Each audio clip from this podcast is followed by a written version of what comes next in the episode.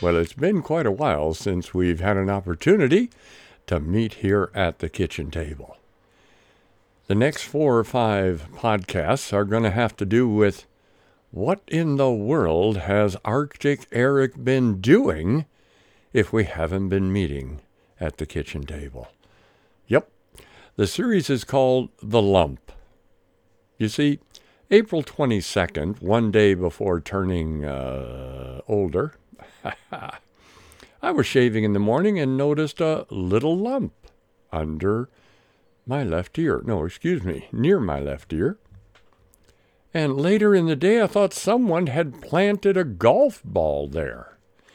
So the next day, I went to the uh, medical center and they thought about it and looked at it and pressed on it and said, Come on back in a week, which I did. Well, this time uh, there was the initial physician and a second physician, and finally a guy, well, not quite as old as I am, but close to retirement. And he said, Well, we're going to write it up right now as a medium level emergency situation. And within uh, a month or so, you'll be contacted uh, by uh, a special department in the regional hospital. And I said, Thank you very much. Later that same afternoon, I get a phone call from that uh, department up at the regional hospital saying, Hey, could you come in on Tuesday? We want to take a look at you. And that's how the journey began. And that's what these, uh, at least next five, are going to be about it, what I've done is I simply took the audio from the weekly videos I was doing to update friends and sponsors and supporters and family uh, in what's going on. And uh, I've taken the audio and I'll be putting them into these be once a day for the next five days. I guess that's how it'll go. Well, thanks for listening. Have a good cup of coffee and just know this wherever you are and whatever you're doing, I certainly appreciate you taking this opportunity to be with me at the kitchen table.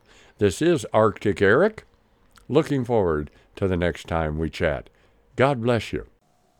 Well, hello, hello. Update number three. Yep.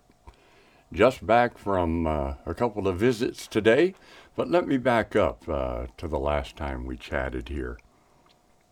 I had uh, Shortly after chatting with you last Wednesday, the door opened up for me to take a team up to the far north of Sweden, well above the Arctic Circle, still a lot of snow, where we're working among the Sami people. It was a tremendous team trip, and one of the joys for me is that one of the people in the team, it was their first time to go past the Arctic Circle, so we did the standard stop at the sign and take some good pictures. And then we went on up to uh, three towns up in the far north of Sweden. One of them is really more of a village, a Sami village. And as you know, the Samis are also called the Lappish and the reindeer people, but they want to be referred to as the Sami. Anyway, it was a time of encouragement for those with me and for those that we met up there. So that was wonderful. Then I knew that on Monday, just a couple days ago now, that I would be visiting the dentist uh, in order to have radiation treatment should that be needed, and it looks like it probably will be. Uh, you can't have any infection in your mouth, so they were drilling down two hours trying to find a, a, root canal to clean it out. And to make a long story short, the dentist ran out of time, and my jaw was so overextended for an overextended period of time. Obviously, with the muscle uh, work that was done here and all, uh, the muscle, that half of it was removed, and so it was a bit strenuous. But nonetheless, excuse me, uh, that was done and uh, not successfully. After two hours, uh, she basically ran out of time, and uh, I guess you could say gave up and sealed the hole. And then this morning, Wednesday, uh, I was able to go to a specialist in a city north of here where they did a special kind of an x ray to show clearly that actually a root canal would not help. And the doctor just smiled at me and said, It's coming out. So not only do I have a new smile because of the muscle or the nerves and muscles on the side of my face, but now I have a new smile because I have a tooth missing.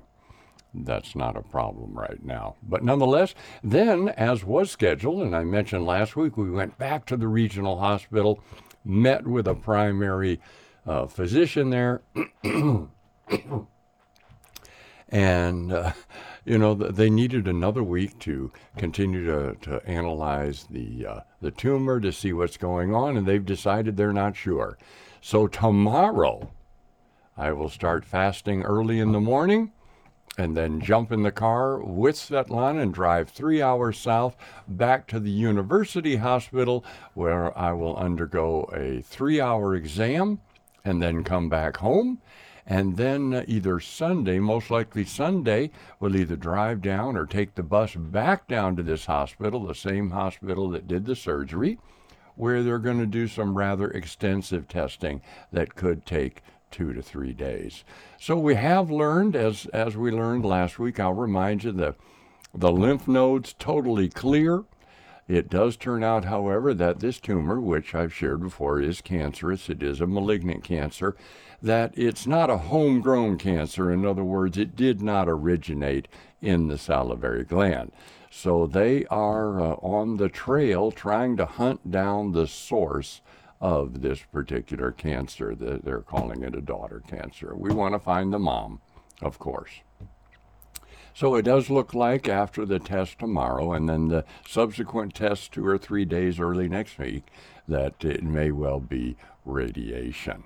Most likely will be.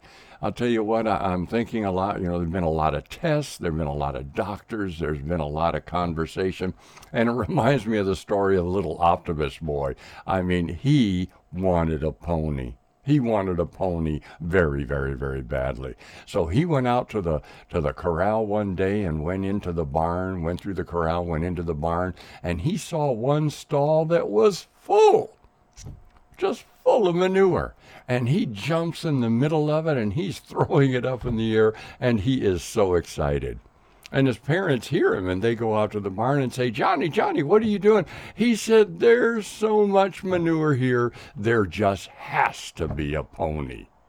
Well, that's how I feel. There's so many doctors and nurses and and support personnel around. There just has to be a solution.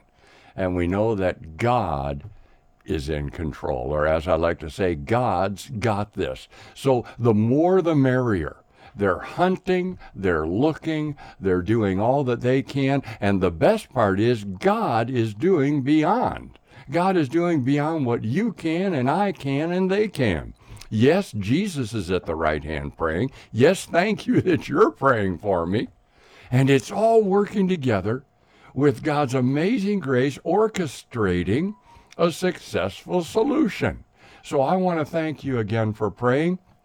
Now, when we go down, we'll have expense again uh, for Svetlana. I certainly want her with me there at the hotel. And I thank all of you who have been giving so generously to help uh, foot the bill. I mean, what else can I say? So it's the prayer and the provision from you and from God that are certainly making a difference. I'm looking forward to hopefully being back to give you an update number four next week on Wednesday. We'll have to see how it goes with uh, whatever it is they're going to be doing early next week. But I just want to thank you and I want to bless you in the name of the Lord Jesus Christ because He is on the throne in my life and in your life and the lives of those you're praying for and the lives of those around you. He's got this for me and for you. God bless you. Thank you for listening. Looking forward to coming back to you next week. Good day.